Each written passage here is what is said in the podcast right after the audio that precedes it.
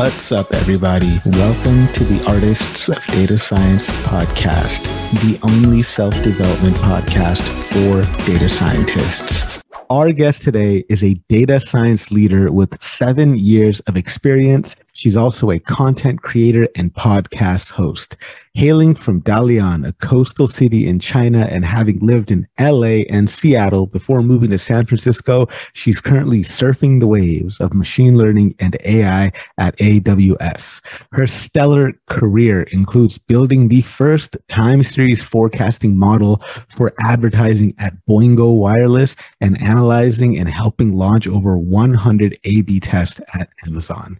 And if all that wasn't impressive enough already, she has a US patent on experimentation that she holds with her colleagues. Currently, she's building machine learning models for AWS customers from various industries to accelerate their business and products.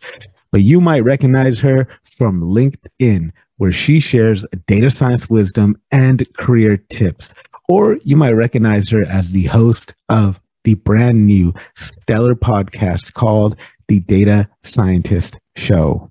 So please help me in welcoming our guest today, podcast host extraordinaire, the incomparable Daliana Liu. Daliana, thank you so much for taking time out of your schedule to come onto the show today. I really appreciate having you here. Yeah, thank you, Harpreet, for inviting me. My absolute pleasure, man. I've been trying to get you on the show for I don't know how long, man. I remember messaging you back in like mid 2020, like, please come on my show, please come on my show. Yeah, I, I, I need to learn from you. You follow up. Yeah, that's what I do. Do you remember that one time like I created a song for you? It was like to the to the tune of that song Baila Mo. I was like Daliana. you remember? I think I, it was it was in, in the chat uh, messages. Look it up. Yeah. Uh, but yeah, dude, super excited to have you here. Been following you for you know quite some time. A fan of you know all of your yeah also a fan of you oh, stop it Thank you. Thank you. Appreciate that. Uh, let's learn a little bit more about you. I know I shouted out your home city in the introduction there, but but talk to us about you know what it was like there growing up. Yeah, so I grew up in a city called Dalian in China. It's in northeast China. It's a coastal city. There's a very obvious four seasons. So growing up, we play with snow. In summer, we go to the beach. So I always like living in a coastal city. That's why after I moved to the US, I lived in LA, Seattle, now San Francisco. So growing up, my parents are really a typical Asian parents. I like to read, but they always ask me to go out, play, have fun. They don't want me to stare at the books too much. So growing up, I have the opportunity to explore my hobbies. I like to paint. I took some piano classes and I really had a pretty happy and stress-free childhood. And uh, it's a coastal city, of course. We eat a lot of seafood. So yeah, lo- always love to have some fish, sushi. So that's what is it like growing up in China, in Dalian? Yeah, definitely the coastal vibes. Are you a surfer at all? Or did you surf? I only served once, but I got a really cool picture snack, So nice. they got that. and this is like the most boss move ever. I don't know if you've seen the movie like The Godfather. In The Godfather, you know, he he takes the last name Corleone, which is the name of the city that he grew up in, and then you took on the name of your city. Seems like. Yeah, Talk to us right. about that. So yeah, basically the city is named after me. That's what I usually say. so yeah, I have a Chinese name, but it's really hard for people to pronounce. And then I still want to maintain identity from my root. So I found Daliana is actually a name, although it's probably a, a Spanish name, but it's a beautiful name. So I took that name. And also it's easier for people to remember. That's how I got this name. Thanks for asking. Yeah, no, I absolutely love that, man. It's such a like that's like the most boss move ever, dude. Like I wish I could name myself Sacramento. That wouldn't fly as well with me. Uh, so when you were in high school, like what did you think your future would look like? Yeah, in high school, I went to high school in China. So it was very competitive, a little bit stressful. So actually I don't think I think about my future that much. It's more like you study all the time, you try to get to a good university. But one thing I always wanted to do is I like design, I like to write. So being a writer is one of the things I wanted to do, which is interesting. I'm doing a lot of writing today, either as a data scientist or as a content creator. And as a designer, I didn't get to study design in college, but I got very excited when I started to learn data visualization. Oh, I can finally use some design muscle to decide what color I want to use, what type of design. And uh, if you think about writing any data science analysis document, you have to use some design thinking to see how can you present the information to your audience how can you make them understand what you're talking about so it's interesting to see how what i wanted to do in college influence what i'm doing now but you know even data science is a new field so there's no way I wanted to be a data scientist when I was in high school. And uh, I think I liked math, but I didn't think I would study math in college or make a living out of it. So I would say I probably didn't see what I where what I'm going to do today when I was in high school. So what about you? Oh yeah, like I mean, my, my, my road to data science is long and windy, dude. Like, uh, yeah, like my journey started like in, you know, realistically 2001 after I like, you know, messed around for a bunch of years, bounced around and, and did bad stuff and then got back on track. Yeah. But for me, like, I, like you said, data science never was really the, the thing back then, right? So I graduated high school was 2001. And, you know, after I graduated high school, I just went on like a very bad path for several years and then finally got my act together. By this time, I was like 21 and mm. it was like 2004 when I decided to go back to school. Then, even then, when I went back to school, like I just, Steve get degrees. That was my mentality, right? Yeah. And then ended up going to like grad school and all that stuff. So my vision for myself was I was going to be an actuary because I was like, okay, well, I've I like math. I'm kind of good at it. What's the you know the job that I can get that'll get me paid with this particular interest and skill set I have? So back then, 2011, it was actuarial sciences. So yeah, full 10 years ago. So then I went to grad school and took a bunch of exams and then started working in actuarial sciences and realized that it was actually predictive analytics and predictive modeling that I like best. And then other stuff happened and you know got derailed off that path and now i'm back. So yeah long and winding road to get to get to it to to this point but, but yeah, yeah. I, I, always loved always loved math. So i guess how did you kind of gravitate towards math having this interest that seemed a bit like honestly like artsy kind of interest? Like did you see any kind of art in mathematics? Is that what kind of drew you to it? Like what what what was that pull? Yeah so it wasn't the art of it. It's more like I didn't know what I wanted to study. I wanted to study design, but I also wasn't so sure about that. My parents want me to study math. They think if I later on want to do something else, math can lay a good foundation. So I just listened to them.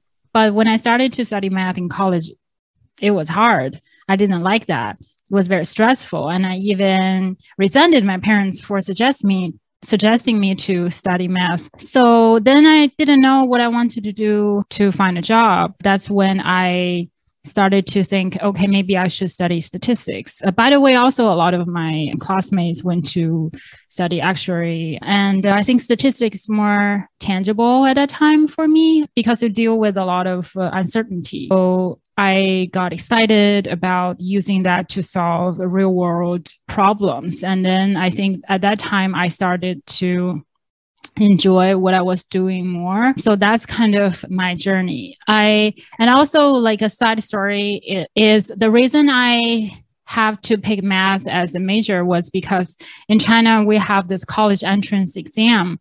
You do the exam and then you pick a major. I did terrible in math. So that dragged my entire score down and I didn't have a lot of options. So it's kind of ironic. I didn't do well in math and I ended up studying math. And then it's very interesting. So I think when you're in school, when you started your journey, you always want to do more advanced, fancy stuff. When I started working, I also want to learn more machine learning, deep learning, all that. But now I started to go through some old statistics or math textbooks. I started to appreciate the art of statistics and math. And I wish I learned more when I was in school. Because at the end of the day, if you really want to give people advice, want to be creative in your solution, you have to good, be good at the foundation. And it really takes multiple time to really understand something. So now I think I can finally understand the art of math or stats. It would be weird. If I used to dread doing homework proving the theories. But now sometimes I pick up the book, maybe I, because I already understand most of it. When I look at that, it's kind of like entertainment. Maybe I read some statistics book, review some statistical testings after work over the weekend. So it really changed the mindset. Yeah, absolutely love that. I like to revisit the basics as well, but I like to do it yeah. in as fun a way as possible. So I've, I've stumbled upon these uh, books that are called like the manga guides and like the cartoon guide series. So there's like the cartoon guide to calculus, cartoon guide to like really, uh, yeah, oh, yeah, cool. oh, so good. Yeah, they're, they're amazing. There's like the cartoon guide to calculus, cartoon mm-hmm. guide to computer science, and manga guide to linear algebra. All these things. But I'm a huge fan of that, and that like like I love love love mathematics but i feel like as data scientists we don't even get to explore like the most interesting and weird and fun parts of mathematics like yeah. like like geometry i love geometry but then there's you know when we think of geometry mostly think of like flat geometry. But then there's like topology and geometry on like different surfaces. And then there's like prime numbers and number theory and riemann hypothesis and all this crazy stuff out there that that i feel like you know we should probably do a little bit of research on. And then even like yeah. the philosophical aspects of it like you know incompleteness theorem and things like that. They're so so fascinating. Yeah i love math. Yeah. You mentioned the writing a couple of times, and you know, actually, I've I've noticed this. You've made a this a point in some of your most recent content is the importance of of writing. You mentioned that you know, as not only as a content creator but as a data scientist, part of your day to day includes doing a lot of writing. So uh, talk to us about that. Like, how does writing fit into your day to day? How is how has writing been an important element of success in your career? Yeah, that's a good question. If you think about data science work, a big part of it, uh, besides getting data, right? A big part of it is to translate the business problem to a data science problem. And uh, I think being able to write it down in complete sentences instead of bullet points really help us to think about things clearly right? What is the standard? What is the measure of success?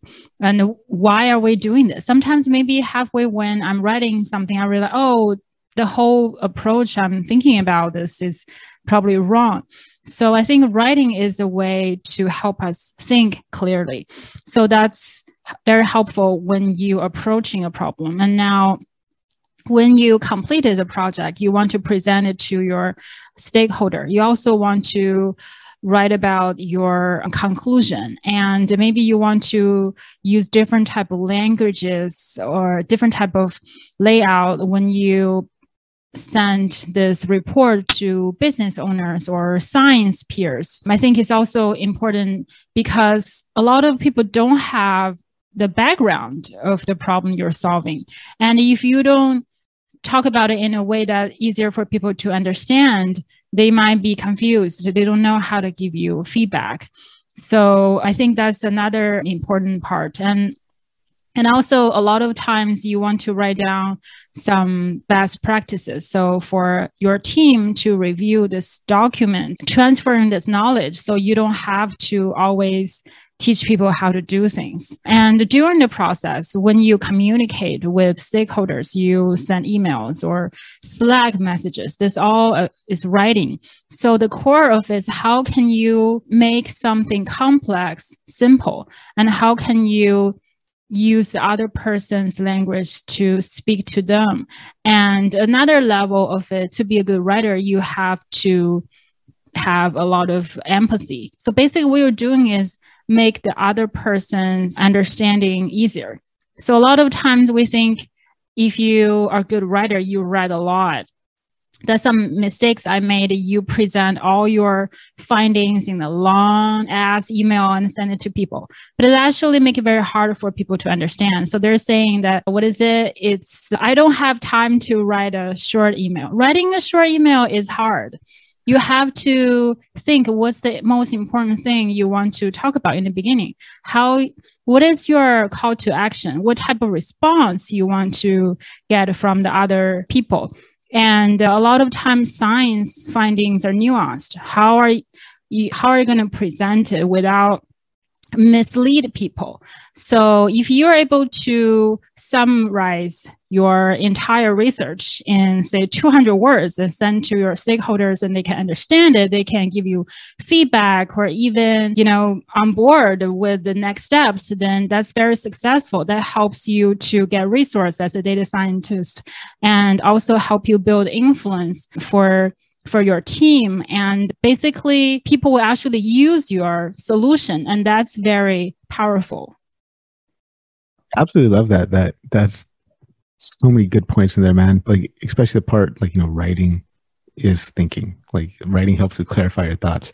But yeah that, that quote i forgot who it was but it, it was like yeah if i had more time i would have written a, a shorter letter. Yeah. How, how do you how do you suggest people get better at writing? Is it just like going through like a like business writing class, like uh, mm-hmm. Uh, one of those free business writing classes? How did you get develop that skill? Yeah, so I think first I'm interested in writing so i pay attention when i read articles you see how other people construct their either science blogs or maybe uh, some newspaper articles so pay attention to the type of writing you find that speaks to you. Everybody have different style. There's no universal style. So if you really like a writer, read what this writer is, you know, writing about and then learn about their their style. And another blog post I found very helpful was do you know this writer? His name is Scott Adams. Yeah, yeah, absolutely. The yeah. Day you, the day you became a better writer. The day you become better writer is so yeah. short yep. and it's very powerful. I think maybe we can just share what we can remember with the audience. So basically, remove principle number one remove useless words instead of saying something it's very good just say it's good and what are some other principles i think this this is probably just the most important thing and when when you and also don't write long sentences it's very hard for people to combine all those pieces. Try to see if you can break it down. So it's very easy to write long sentences, but have the awareness, okay, it's too long. See if you can break it down into a few sentences. And also don't use the passive verb, mm-hmm. right? To say who I I want to do something instead of saying like something is being done. And also he talked about creative writing. If you sometimes maybe you want to put use a verb that has more motion, that's more exciting. So that's some word picking that might not be useful for scientific writing, but I do think it's helpful to make the sentences shorter. A lot of times when I write on LinkedIn, write my LinkedIn post, because I love that LinkedIn has that word limit. right? Mm-hmm. So yeah. if you go past the 1300 word, you cannot post it. So I have to trim it. So I spend a lot of time trimming my sentences. And then I realized, oh, instead of writing a full article, maybe I just need three sentences. People will get what I'm trying to say. So whenever you're writing, ask yourself, can I make it shorter? Can I make it more clear? And uh, I think those are some very important things. If you do that, you're already better than a lot of people. And uh, another thing is to get feedback, similar to doing your data science project. You don't have to get feedback when you feel you're ready, you're finished, because it would never be perfect. Just have once you have a first draft, even just a beginning or outline, ask people what do they think. And I think having that feedback and iterate is also a good way to write better articles.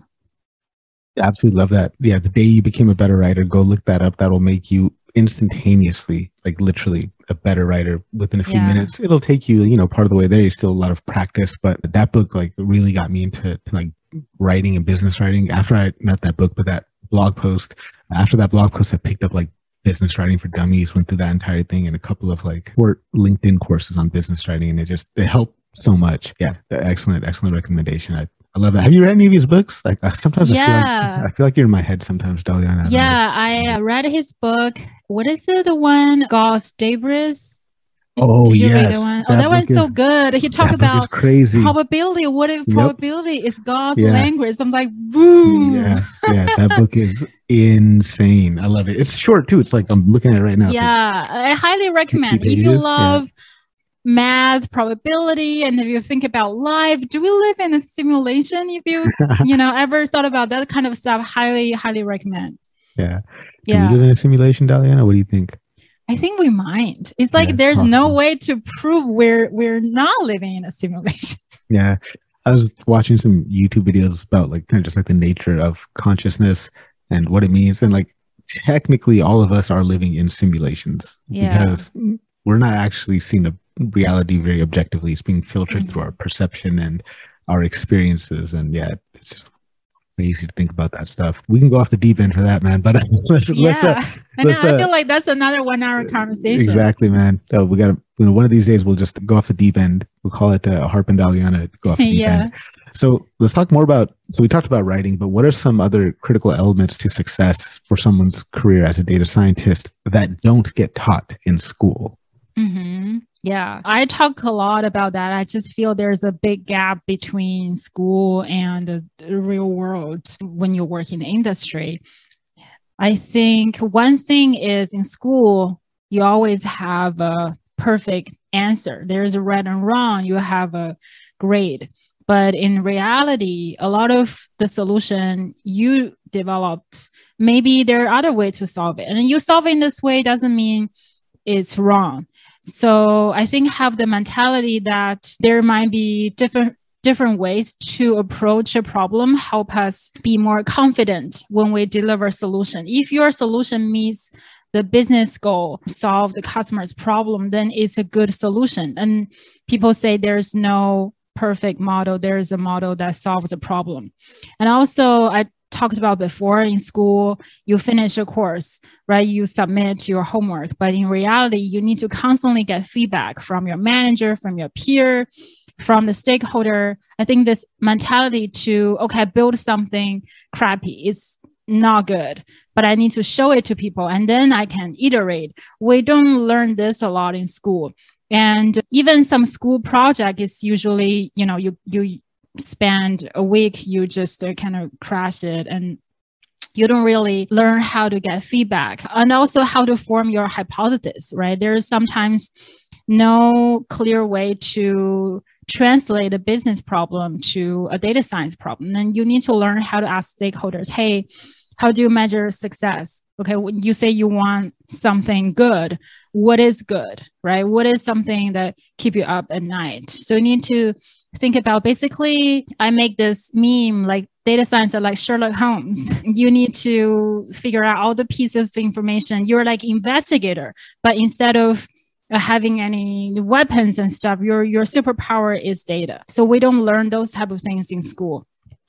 And also in school to solve a problem we might focus on accuracy.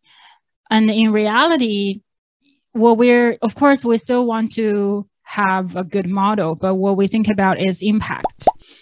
Sometimes maybe you don't need a complicated model, but you want to develop something that really save the business money, save people time. And I think shift that mindset from accuracy to business impact is, is also important.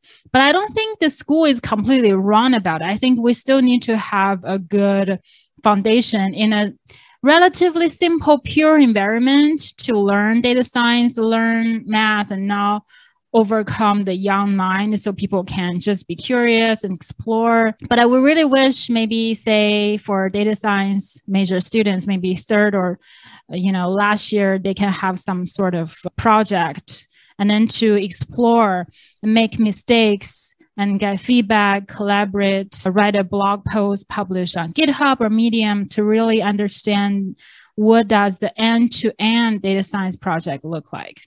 But don't be scared if you feel you have no clue. Everybody starts from you know where we are right now. Everybody experience the same struggle. So just don't be afraid to ask questions and think about the business problem on the too high level. I think you will learn very fast.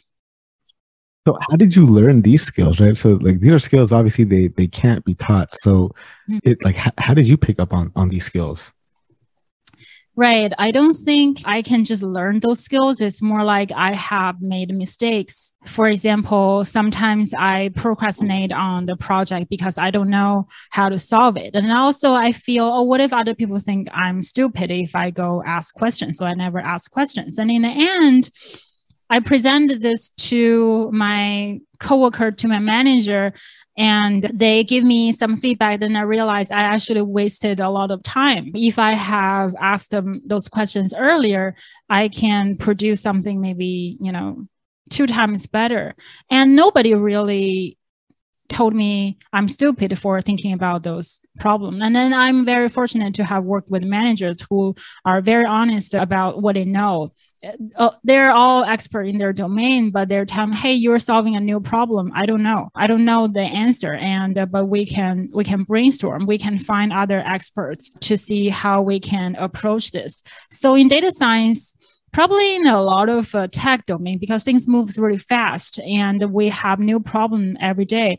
We have to learn to be comfortable with this under uh, skill plane where you're building it so in the beginning, I feel very insecure about not knowing how to solve a problem. I, I have the illusion that, you know, I know all the regression, machine learning, statistical testing, but I don't know how to fit in in the problem. And then uh, in, a, in reality, there, there is isn't really this magical map that oh for this type of problem you do this that problem you do that everything is different. Sometimes you have to take a hybrid method to do things and you just need to be creative. Sometimes you need to trust your intuition but don't trust it too much. Like i said get feedback. And you have to work on the project. You have to ask your manager to give you a project that make you feel a little bit uncomfortable to exceed your your level so you can grow and learn. And you have to do this by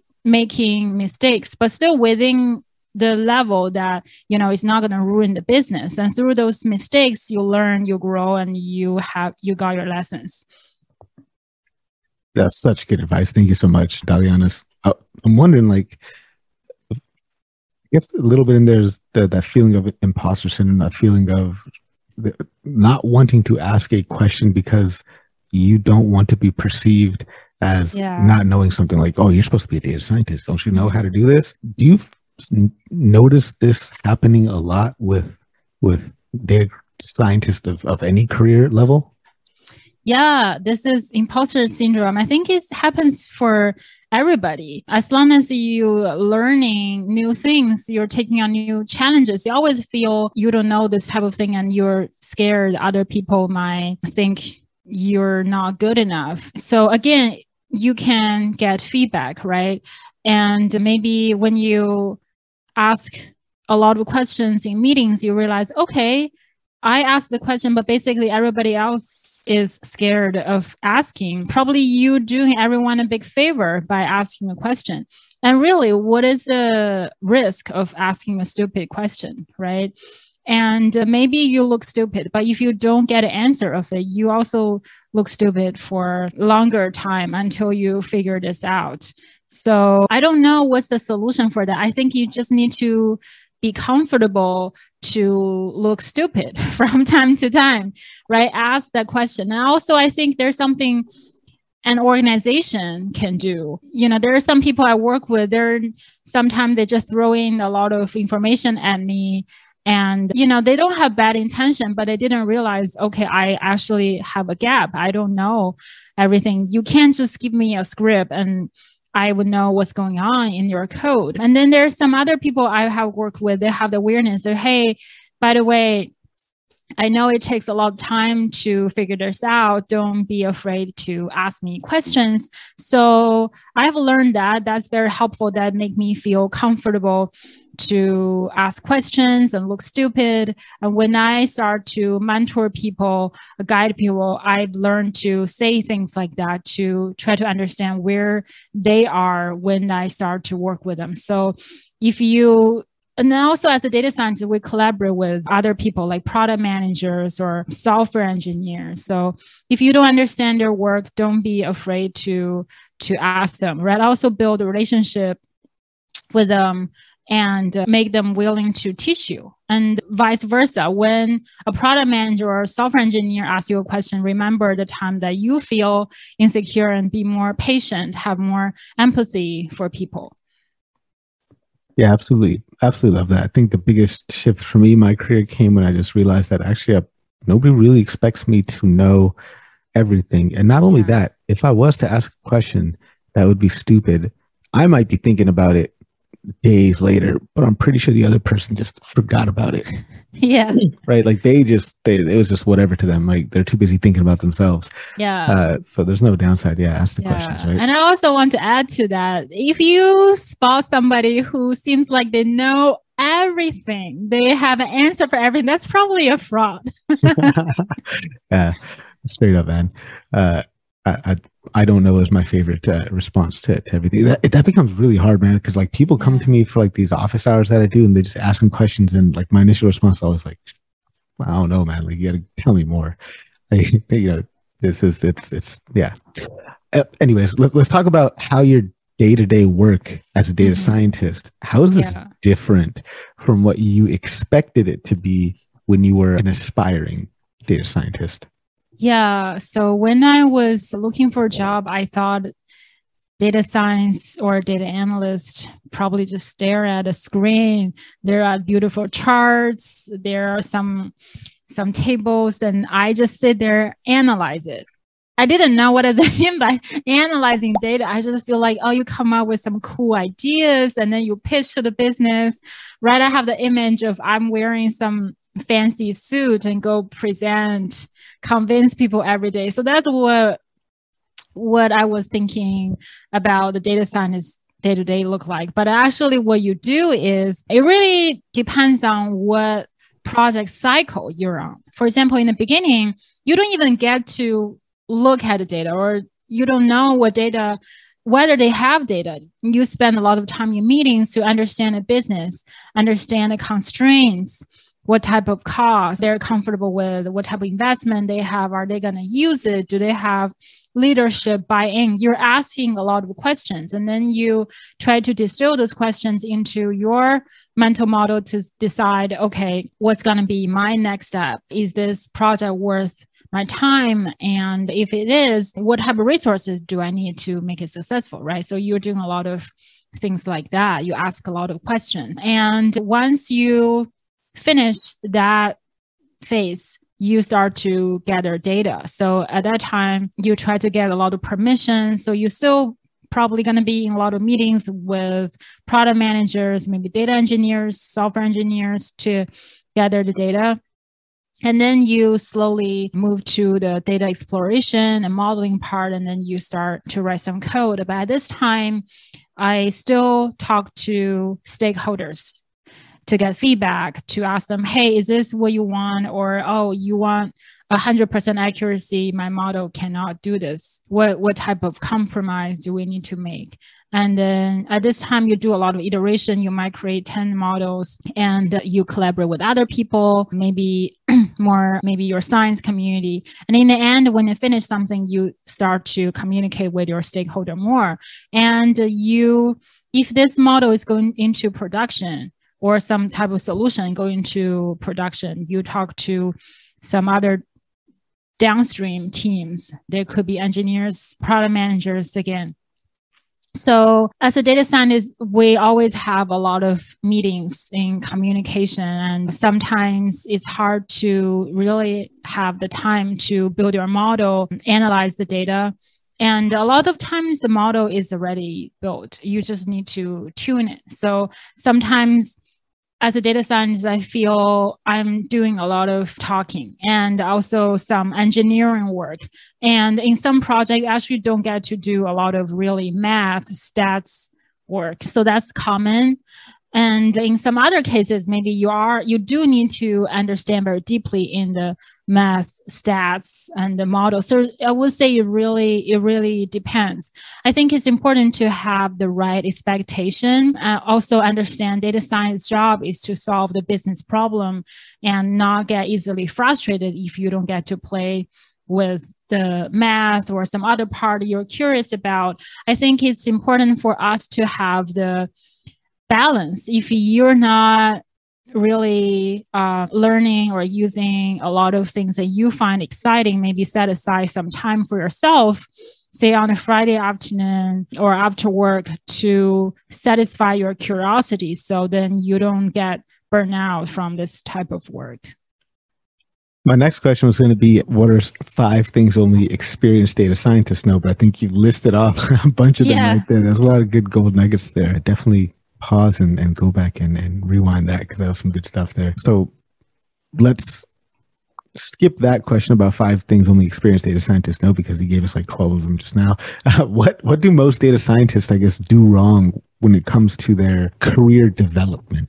Mm-hmm. I think I wouldn't say I know the answer to like the you know the one thing. I would just share a few mistake I have made I think in my career development, I think sometimes I'm afraid to ask business questions to challenge their assumptions. Maybe someone tell you, "Hey, I want to do something," and then you're like, "Okay," you put your head down, try to develop solution, and then halfway through, you realize maybe their leadership changed. They have different goals. What you're working on is not relevant anymore.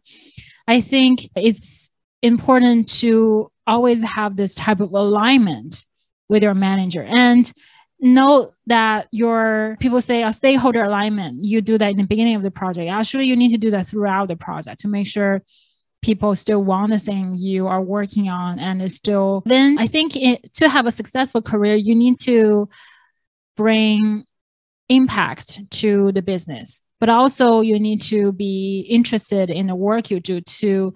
So sometimes maybe we're just really want to use the most advanced model we just learned and we forgot oh this is really not the business need.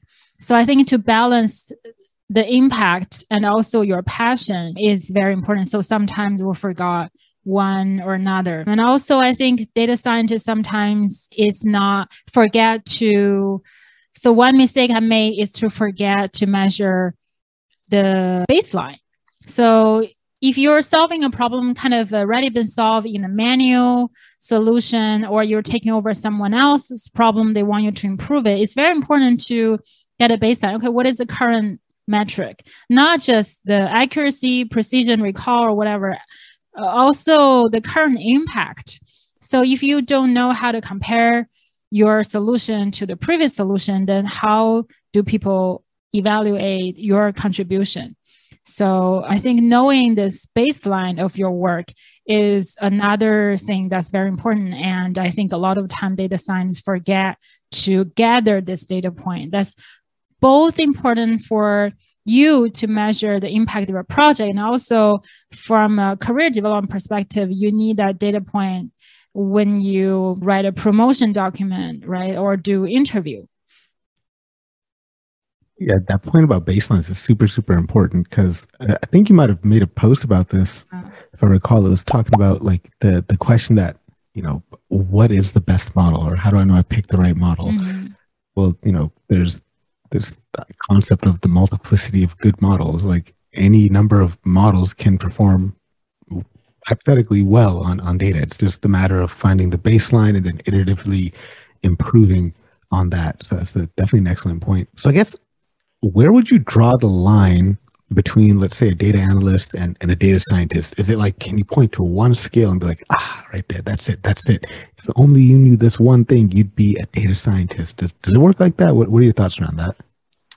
Yeah that's a tricky question. I think intuitively we'll say if you are using a lot of scientific method, you're a data scientist. Or I think the stereotype for data scientist and data analyst, data analysts just measure things, create a business report. I observe this trend, business is doing well. And then data data scientist comes in as the reason, okay, is this trend real? Uh, so data analyst discover a pattern and data scientist would validate whether this pattern is real or not.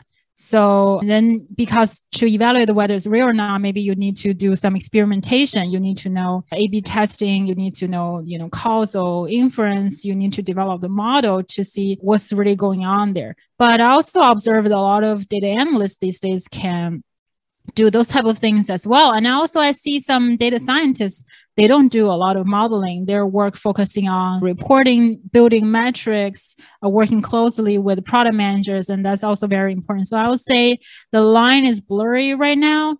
And uh, there's really no good and bad. It depends on what you are interested in.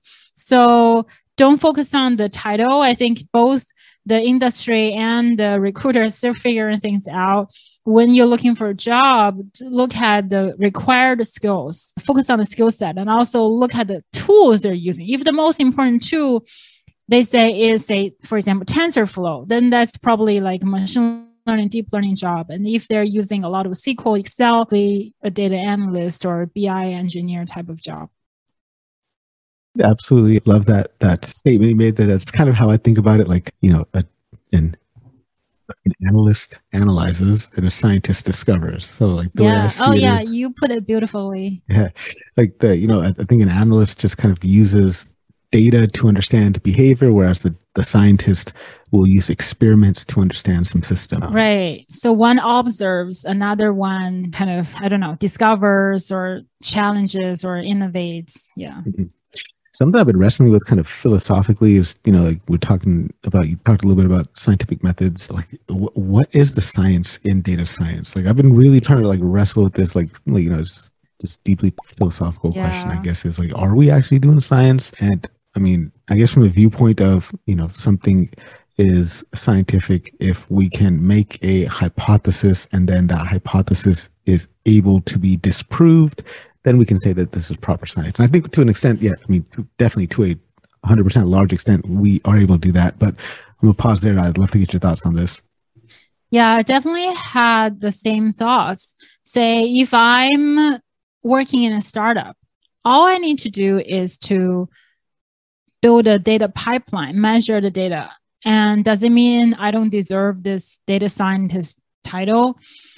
I think you can still be a data scientist. Data scientist in some company. I even see, I even have seen data science engineer, this type of role. I think the word science in this area can be pretty flexible. I think the science just means all the elements that's related to utilize data to make better decisions. So you either use data to make deci- decisions or you use the data to simplify some processes. So as long as you're doing something like that, I think it's it's data science. So basically everyone who's playing with data is data science. But I think the data science compared to just analytics, I think there's definitely a element of like you mentioned have the hypothesis and test the hypothesis not just uh, okay this is the data i collect and then you immediately have the story. You would do some investigation using statistical machine learning those type of tools to validate that that hypothesis. And not, not to fall in the trap that you know if i see something interesting there's something going on. You know sometimes it's just it's random. I think with that critical mindset is what separates data scientists from uh, other data roles love that. And uh, th- there's a point in there that reminded me of this other post that you you made a while ago, and I'm 100% on board with this. It's just call yourself a data scientist, right? Like, yeah. like it's a permissionless field. Like really, mm-hmm. anyone can download Python, anyone can find data. You can start yeah. coding. You can set up a SQL server locally on your desktop. You don't need anyone's permission to do these things. And I was just surprised at like some of the the amount of pushback and like people commenting on this right in a negative manner like i'm 100% on board with you i've been saying this to my mentees for a while like dude just yeah. you know if you if you are practicing data science by doing data science work even though you're not getting paid for it fucking call yourself a data scientist like no big deal mm-hmm. what are your thoughts around why people are giving you so much pushback around that particular thing yeah. So before I answer the question, I want to say where did I got the inspiration of the post? I saw someone, probably a designer, saying, if you open Photoshop, you're drawing something, you create, you know, some simple design, you are designer, right? And then I was like, wow, that if someone just created one design using Photoshop, I wouldn't question whether they're designer or not, right? But why we have this type of, you know, kind of gatekeeper thing for data scientists? I mean, yes, data science is hard. Learning all the math, the statistics is difficult. And like I mentioned, in order to adopt that critical thinking, you have to go through some training. But a lot of people become data scientists coming from some engineering major or i did a podcast with someone who studied history in college and then they got into data science through some gradual learning maybe they initially got interested in understanding the business. So they play with some SQL and Excel, and gradually maybe they choose some online courses. And some of them feel, okay, now I also want to get a holistic view of the data science field. I do a master program then. And it's really hard to say at which point they become a data scientist, right? It's it's probably not the point that okay, I'm hired by a company. I think they probably already have the skill set before so I think I got a pushback because a lot of people just read it, read the words literally. They think I'm lowering the standard. I, I, think it's not. It's more about if you want to become something, you can have that standard for yourself, right? If you're you think you're a data scientist, what do you need to do to meet that standard? And also the we talk about imposter syndrome, right? You don't need to feel you're not enough just because you're learning. I'm still learning. If you're asking me some interview questions without preparation, I probably can answer as well as you are. So a data scientist is someone who solve a problem and draw business value and then apply, adopt this critical thinking and to constantly question, is this pattern true? Is there something wrong? So if you have that mentality, you are a data scientist and you don't need to let other people to you know discourage you and i have worked with so many great data scientists just a lot of them didn't have master degree and or, or did a boot camp. Uh, and also, I'm not against grad school. If you feel grad school helps you to learn deeper, I encourage you to do so if you have the budget and time. But if you feel you have learned enough in work or through books you read, and if that's you know enough, you don't have to just feel not enough just because you don't have that degree. Yeah, I definitely learned a lot more outside of grad school than in yeah. grad school. Like I left grad school with not very many skills, which is sad to say. Same. And you know, data science is a career you are perpetually learning. You have to be comfortable with that. You have to yeah. be comfortable always learning. There's never an end point, right? It's you know, if you once you sign up for this career, you are at the beginning of infinity, uh, and it's a beautiful, beautiful infinity. Yeah. Um, I don't know. I, I, there's like two classes of career. Like I remember just read some of the comments. I'm like, okay, this guy's what are you talking about, right? Like there's two classes of careers, really. There's careers where you legally have to go through a program to be called that, right? Like yeah. nobody nobody can fucking take a a MOOC and start, you know, doing brain surgery. Like that, that, right. that doesn't happen, right? Yeah. Like you can't take a, a series of online courses and you know start practicing dentistry mm-hmm. you can't even do that and become an, an accountant or become an actuary right there's yeah. certain fields where there's these hurdles and these keepers of the gate. But in tech, this doesn't exist, man. Tech is permissionless. It is mm-hmm. permissionless to get into this. Yeah, definitely. Thanks for sharing your experience. That sorry, your, your viewpoints on that. 100% on board with you with that kind of mentality and that kind of thinking. Because I did that for myself, man. Like, you know, I was a biostatistician for five years before becoming a data mm-hmm. scientist. But in order to boost my ranking in LinkedIn searches, I just changed my headline to say data scientist, right? Yeah and more opportunities were coming my way. It's not like I couldn't do the job. I had all the skill sets. Like I didn't need someone to say, "Oh, you've never been a data scientist before." Right. Yeah. Yeah, that's a great point. Can I just add to that? Mm-hmm. And yeah. you you should change your LinkedIn title to the job role you're searching for. Mm-hmm. And a lot of people put things like, oh, looking for a full-time job in your title. That's not helpful. When recruiter are searching for people, their your title is very important. They're looking for the keyword. So instead of saying looking for a full-time role, just put a you know skill set or your data scientist, machine learning engineer. And I love that you shared a story. You change your title, right? Because people looking for relevancy. So the I got into Amazon because I have a LinkedIn profile. Although it's very simple, I probably have uh, I don't know 200 connections at that time.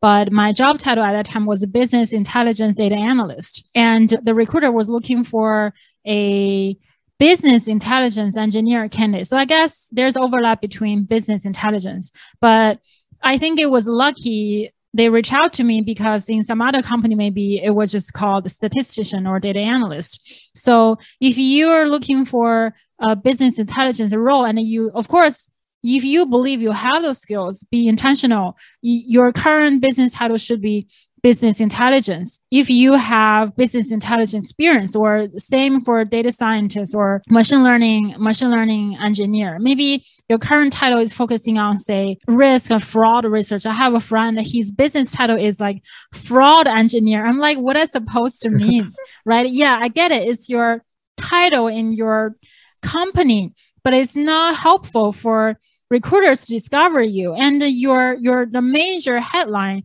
doesn't have to be your company's business title right? Your company business right. title can stay in a job description in your you know resume and stuff. But the most important highlight if you are looking for a machine learning engineer role put machine learning engineer there. Don't put some you know the things that recruiter won't understand. Yeah Absolutely. Like for me, like right now, like first thing on my headline on LinkedIn says at you know the time of this recording, it probably say there it says philosopher.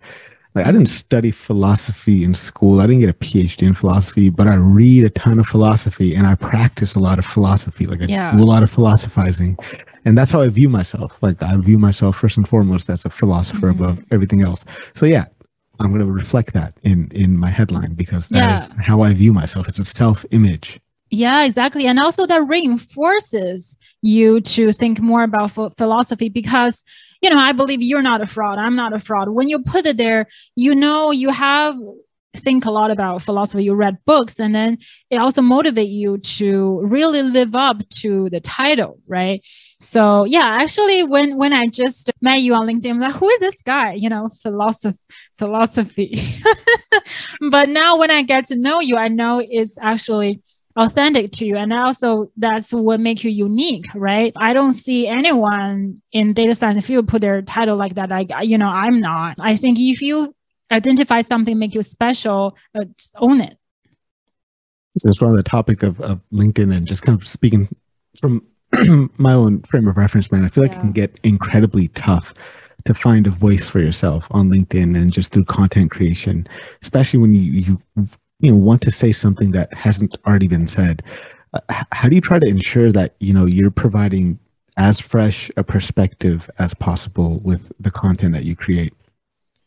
Yeah so actually it's funny when i'm creating content i'm not thinking about if that's fresh it's just i started because a lot of people ask me how did i get into data science? So i think maybe it's easier for me to just share my experience. And then i start to realize there hasn't been a lot of people providing good advice in getting into data science and how do you grow your career. And maybe sometimes I do know some of my opinion is fresh because it's some idea stuck in my head for a, a long time. And I'm really grateful that I have this platform that I can share my thoughts. Otherwise, it's just gonna explode in my head. And you, you know, when you go out with your friends, you can't just say, Hey, I have the thoughts about data science career. I'm just gonna tell you. So I would say when I write on LinkedIn, first I write for myself. Is is that I want to express myself, and then I know it, it also benefits other people. So what are your thoughts on what it means to be to be a data science influencer yeah so i guess some people call me that but i also feel it's like a funny word like to be an influencer i think it's more like i maybe I'm just a writer. I'm sharing my journey. I really love sharing the mistakes I made. I think, especially when people say, oh, you know, she's a senior data scientist working at Amazon. And even she made those type of mistakes, and people will feel, you know, maybe I can also get there. Data science role is not uh, intimidating. So I really try not to take data science influencer, you know, quote unquote, too seriously. I think I just kind of want to have fun with it. But if there comes with a, any responsibility, I think I want to create an image people can think being a data scientist doesn't mean we're just thinking about math and coding all the time. We love nerdy jokes. We are philosophers. You know, we we have a life. we are humans, and we make mistakes. So I kind of maybe more like want to humanize data scientists. And that's actually a motivation of why I want to build a data scientist show, the podcast, to give people a 360 degree of how they become who they are today. Of course, what are the cool things they're working on, but what's their career journey? What are some mistakes they made? Who they are when they're not doing data science. I absolutely love that. And if you guys want, Daliana will talk nerdy to you through her newsletter. I just read them. I think today was one that came out. Great newsletter. Definitely sign up for that. I'll leave a link for it, you know, in the, in the show notes. Yeah, we'll, we'll be sure thanks. to link to that and, and your website. But let's get let's get into your podcast though. The Data Scientist Show. Talk talk to us about that. Like how did that idea come into your mind that you know you wanted to start a podcast? Yeah i would say maybe you're one of the inspirations. You're doing a great job for the artists of data science. I think you try to be the i think you're already the, the tim ferriss of a data scientist podcast. You and i really love that you don't just talk about data science. You have a hybrid of content you interview data science, you also interview someone who ha- does something not related to data science, but into personal development. And guess what? Everybody needs personal development, right? And uh, for me, I, it, in the beginning, I always enjoy having conversation with people. Like I'm really enjoying our conversation right now. In the beginning, to be honest, before I come here, I'm a little bit nervous. I think maybe this is like the first or second podcast I did because I'm pretty mm-hmm. selective in going on the podcast. Ooh, well, thank you. Yeah. Thank you. but I, I accepted the invitation because I already know you. I know we're going to have a great conversation. So I think, why don't I just do something I really enjoy? And I know other people will learn from the conversation. So it's a win win. Because sometimes when I talk to my data scientist friends, I would be like, damn, we have really good points. I wish we can record it that, right? Sometimes I write, write it down and share that on LinkedIn. But I think the audio format is pretty cool because if I imagine some of my followers going on a walk and listen to me talk, I just think it's it's something really cool. And I want it to be easy for people to listen to so they can learn while enjoying this conversation. So that's why I also call it a show. It's not like a tutorial or something. yeah, I, I, love that the the format. You like you're interviewing people live and direct. Like I absolutely love that. That's such a like that's so key. That's such a crucial element i think with the with the video element of the podcast. The way yeah. you do that is that's absolutely amazing. So yeah and also sorry yeah. i don't i don't know if you notice this. They also give you the excuse to have interesting conversation with people you normally don't talk to right? Yeah, yeah absolutely 100% man. Like nobody else would want to talk to me if i didn't have a podcast. Uh, no i don't think so. For example i met this great professor Konrad Kording Mm. He's a professor in neuroscience, and the mutual friend introduced us. Uh, without this podcast, there's no way I can talk to him and learn how he decode the brain using AI and what's his unconventional career. Absolutely love that. You got some great people on the show. You know, Nick Singh was on there. You've had the was it Jonathan or, or Javier from Wonsulting? Yeah, um, I had Jerry Lee. Jerry Lee. Okay, yeah. yeah. And then there's the the the one that's on my playlist that's ready to get watched was the episode about how to use data science combined with blockchain because I oh, think yeah. that is super super one. interesting. Mm-hmm. What was the guy's name? Shout that episode out for. Uh, Greg Osuri. He's the CEO yeah. of uh, Akash Network. Yeah. Yeah. Yeah. Uh, definitely tune into that podcast. I, I, guess like who should listen to this podcast? Is it like mm-hmm. a, do you have to be like experienced in the game to listen to it, or is this you know a broad spectrum of of data scientists like? Yeah, I called it a data scientist show, but it's actually you can. I, I interviewed Zach Wilson. He's a data engineer. We'll talk about data engineer, data science in general. If you're a machine learning engineer, you're a data analyst, you're interested in data visualization. So basically anything related to data or career, I recommend you to listen to the show and just uh, enjoy and learn. And also if you're a product manager or you're a software engineer, you work with data scientists. So I think it's also great to peek into the data scientist's mind to see, you know, what we're thinking about. Or, you know, maybe you're a student you want to get in the field and see what do people work on on the day-to-day level. What's their struggle? What's their journey? I think sharing those journey is very important for the community because i can post on linkedin every day but that's just my story.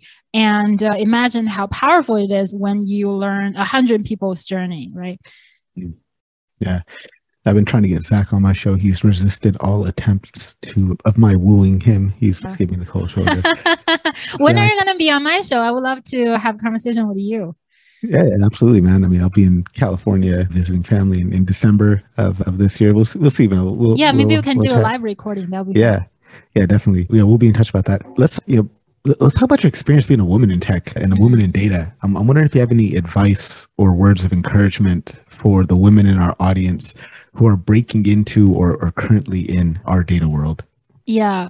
So I don't have a, a, you know research data, but from my observation, actually there are more women in data science than in engineering. So you won't be lonely even if you are, and that's okay. I think I my previous words VP said something I, I loved. She said, "You, you know, you shouldn't wait." To do something, you know, only when you see someone looks like you who have done it, right? You can do anything if, you know, and you don't have to wait for like a permission to do something. Maybe you're the only woman in your company and that's okay. But when you go into a meeting, you don't have to always think about, oh, I'm the only woman here. That's just going to make you nervous. So think about what's going to be your message? What's going to be your voice? What type of value you're going to provide for the meeting? And just because you're the only woman in the meeting by the way it happened to me a lot. It doesn't make me feel intimidated. It made me feel excited. Okay i'm the only female here. That means i have to say something to represent my group my perspective right? Maybe other people i wouldn't say people would intentionally ignore women's voice but maybe from their perspective they would not think about something that would impact female users, for example, if you're working on a product. And uh, definitely there are, there are going to be there are already a lot of communities for female scientists or engineers. For example, the Grace Hopper conference. And another thing I haven't, I think it hasn't been talked about, maybe a little bit controversial. I want to want to see what you think about it. I, I think one thing is important to go to those community to get support to see, you know, what's other female scientists' career journey, but also don't forget to go to those general conferences when it's not focusing on women. Because guess what? The reality is you're gonna work with everybody. So if you only feel comfortable working with women and then maybe in the real world you're you're gonna feel intimidated when you have to collaborate with a, a male collaborator and also i have great female mentors but also have great mentors men that, that, that are men. So if you're doing you only talk to women in science you're limiting yourself for other great resources. So i would say find your support system. Definitely find a group that you feel comfortable. You can you know talk about all your struggle specific for being a woman but also don't forget to interact with other people Absolutely love that advice. Thank you so much, Dalian. I wonder what what what can we do as as I mean we like me and the other men in data science like what what can we do to foster the inclusion of women in data science and AI? Yeah, I think that's yeah, thanks for asking that or just thinking about that. I think it's to when you have a model, when you develop a product to to think, oh, who's not in the room? Right? How we include women or other you know minority groups in, in tech. I think just having that thought is is important. Also, when it comes to mentorship, know the bias. So if you if I look at my LinkedIn messages, most of them from men. You can say, you know, there's a base rate. There are more male scientists, engineers in the field. But also I feel guys are more likely to ask for help you know to demand things. And for women sometimes we're we don't want to inconvenience people. So maybe at work if you see someone struggle maybe she didn't ask you to become a mentor but maybe you can offer to see hey do you need my help? Do you have a mentor? And uh, i think especially when someone just join a team to to provide those type of help whether you are you know male or female data scientist just know that there's a, this type of behavior differences i wouldn't say you know it happens to everybody but at least from my observation on my linkedin messages yeah, uh, that's an excellent point. I was talking to Natalie Nixon. She's the author of the Creativity Leap, and we're talking about. So she was telling me a story about how, like, back in back in the days in, in, in school, like in physics class, like anytime there's a question to be answered, like boys' hands would go up and they'd all have the wrong answer, but they wouldn't be wouldn't be afraid to yeah. just shout out the answer.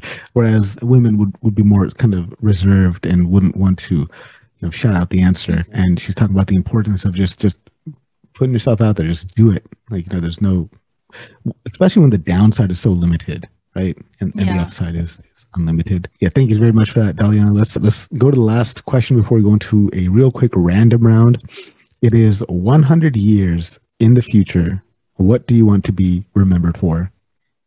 Yeah, I think after 100 years, I probably just just want people to forget about me. but I think I get the gist of your question. What would be some work that I really want to make an impact. I think I still really enjoy data science. I think data science is really cool. It can help us with everyday decision making. I really want to create something that make it easy for everybody to understand data science concept. Maybe I would uh, don't be surprised if one day I write a cartoon book or tell stories with data science. I just think that's something really cool if people read my data science adventure stories. Another thing is I want people to feel seen in their career journey. And every time I share some struggles, people say, "Oh, you're exactly talking about, you know, what happened to me." I think I want people to feel they're not lonely in this career journey. I think now with LinkedIn as a community, and also with a podcast i don't know what i'm going to do in the future i think maybe i can create something that allow people to support each other on their career journey and be authentic and uh, maybe people can just remember that you know some time ago there's this data scientist called dolly something something whatever.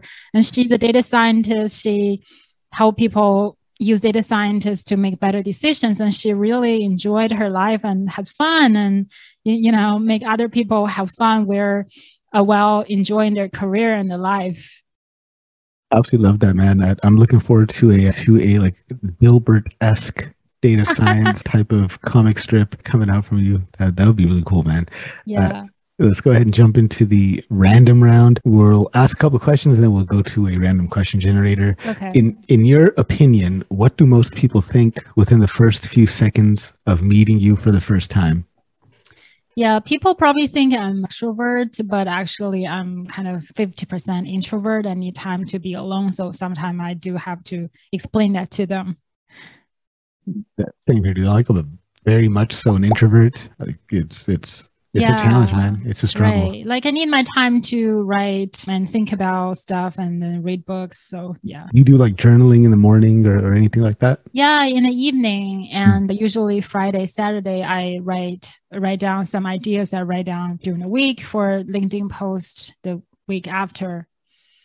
I love that. Speaking of, of reading, what are you currently reading? Currently, I joined a new team actually recently and uh, reviewing some forecasting books and uh, old regression concepts and i'm rereading how not to be wrong that's one of my favorite i wouldn't say like data science data science C books i really love books like that make you have a deeper understanding of the concept through stories i'm highly recommend i think you interviewed the mm-hmm. author right jordan yeah yeah jordan ellenberg had him on the show yeah how not to be wrong power of mathematical thinking yeah. i've got an extra copy of his like they sent me like pre-release copies of Shape. If you want one, I'll, I'll, I'll send one to you. Wow. Yeah. yeah. I'll definitely get one out to you. Speaking of books, man, too too many books, too little time. I started from this problem. Can you share a, just a couple of tips on how we, you know, not to feel bad about not finishing a book? Yeah, I think it depends on what our goals of reading the book. And a lot of times the author writes something because they think it's important in the system, but it might not be useful for you. So when you pick a book, I think just go into some area where you're most interested in learn something immediately you already get, a, get some roi from the book and then if you feel you need to learn a topic in a better system systematic way then you can go through the book. Otherwise if you just think about it you, if you read a quote from linkedin you wouldn't feel oh i didn't know all the things this person said. You you still learn something from the quote. So just use the same mindset when you read a book. And also know okay maybe for the next year my focus is going to about learning how to write. Then I'm going to read three books about writing. Those are the books maybe I do want to finish or a few chapters. But I'm also curious about biology, but you know, that's not my priority. So I might still skim through some biology book, but just for fun. So have that priority in my mind. And when you're not fin- finishing the book that on your secondary category, then you wouldn't make it too harsh for yourself go ahead and go to a random question generator. Thank you for sharing those tips as well. You can find more of those tips. You guys, Daliana has a video all about how not to feel bad about reading books. All right, we got the random question generator up and running. 1st question nervous. is pirates or ninjas? Pirates or ninjas? Pirates. You know, I'm a sea person. I like to be on water. Yeah. Mountains or ocean? Ooh, can I have both? Yes, probably ocean. Oh, yeah. Ocean. Yeah. yeah. If you were a vegetable, what vegetable would you be? I would be I will I would be a watermelon. really? Nice. Last one here. If you could live in a book, TV show, or movie, what would it be? Ooh, that's such a great book, a great question. Do I have a favorite movie, TV show? I don't know. What I have been watching recently, I think I maybe want to living like some history fiction book. Mm. I don't remember the name of it, but I just feel it has some truth in it, but it's also this creativity element in it. And sometimes I think about if I go back in certain time, what would I create? Something like that. Mm. What about you? well, I've been really into this show called Foundations. I think Oh, I've been watching that too. Okay, yeah. you live there? But it's like, you know, the world is ruled by clones and yeah, it just it seems interesting just to be in a place where we know that life exists and we're all in, mm-hmm. interconnected in some type of galaxy. Like, yeah, I mean, genetic empire thing like that's kind of weird, but that's still at the same time like it's actually kind of cool. But yeah, yeah it, would just be it'd be cool. Like I, I'm big into like you know space movies and yeah. science fiction stuff like that. Oh, cool. Yeah, yeah. So, Daliana, how can people connect with you? Where can they find you online? Yeah, you can follow me in Daliana Liu, and you can also join my newsletter, dalianaliu.com, and of course, listen to my podcast, The Data Scientist Show. And maybe that's too much, Daliana, for you. Just pick a few to follow. Consume with caution. Yeah. you might get addicted. Yes, you definitely will. Trust me, I did. I'll go ahead and be sure to link to all that in the show notes, guys. Thank um, you. I'm sure most people already know you and they, you know appreciate all your content as much as I do. Daliana, thank you so much for taking time and your schedule to be on the show today. I appreciate having you here. Yeah, thank you. My friends, remember you've got one life on this planet. Why not try to do something big? Cheers, everyone.